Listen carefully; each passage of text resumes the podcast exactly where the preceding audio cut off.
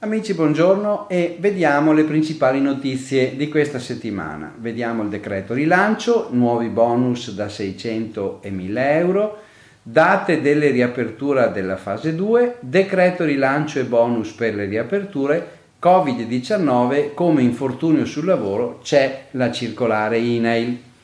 Intanto decreto rilancio, ci sono nuovi bonus da 600 e da 1000 euro. Come sapete il decreto, pubblicato in Gazzetta la settimana, dopo un travagliato iter di approvazione, è stato pubblicato il 19 di maggio.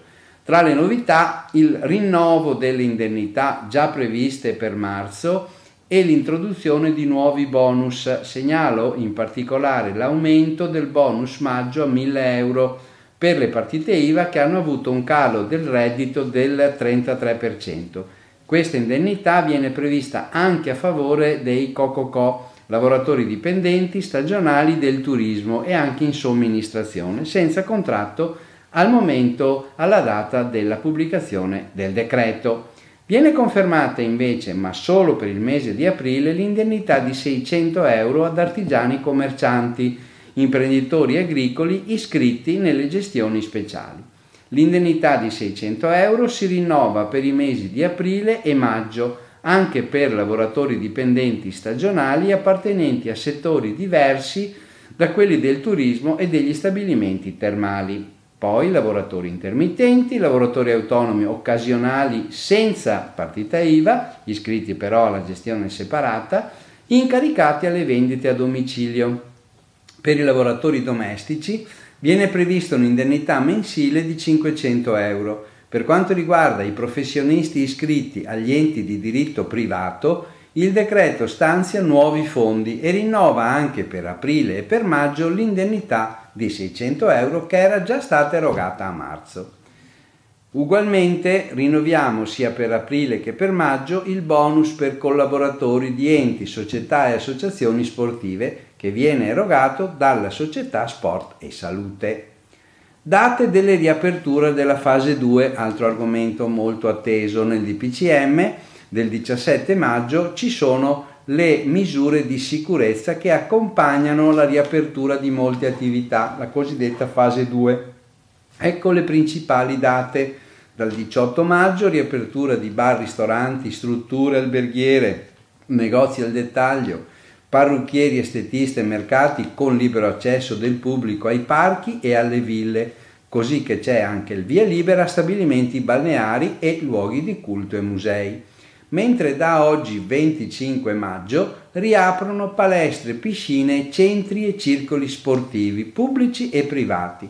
Dal 15 giugno centri estivi per bambini e adolescenti e al via anche le attività di cinema e teatri.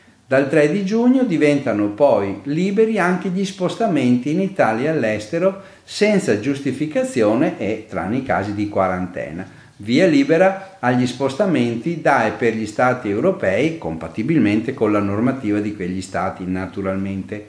In allegato al decreto trovate le linee di indirizzo per la riapertura delle attività economiche e produttive relative ai settori principali. Decreto bonus e rilancio per le riaperture.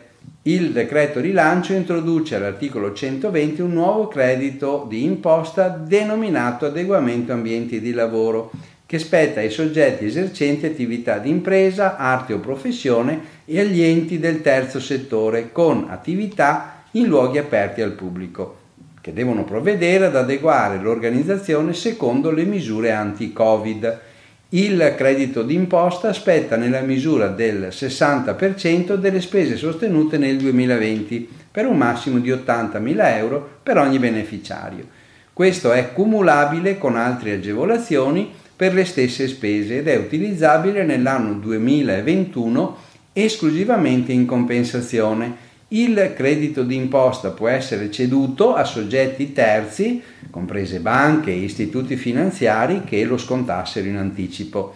Le modalità operative per la cessione di questo credito saranno definite in un decreto che dovrebbe emanarsi entro il 18 giugno del 2020.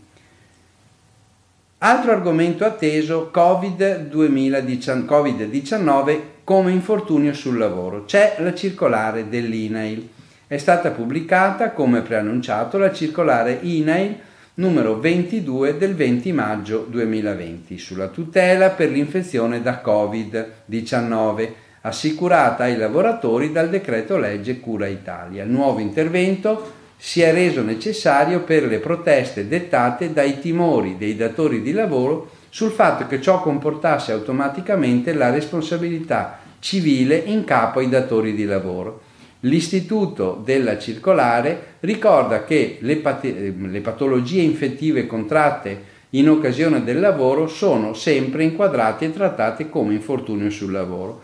Viene precisato che il riconoscimento dell'origine professionale del contagio si fonda su un giudizio di ragionevole probabilità, ma non corrisponde alla imputabilità di eventuali comportamenti omissivi in capo al datore di lavoro come causa del contagio. Dunque la responsabilità del datore è ipotizzabile solo nel caso di violazione della legge o di obblighi derivanti dai protocolli e delle linee guida.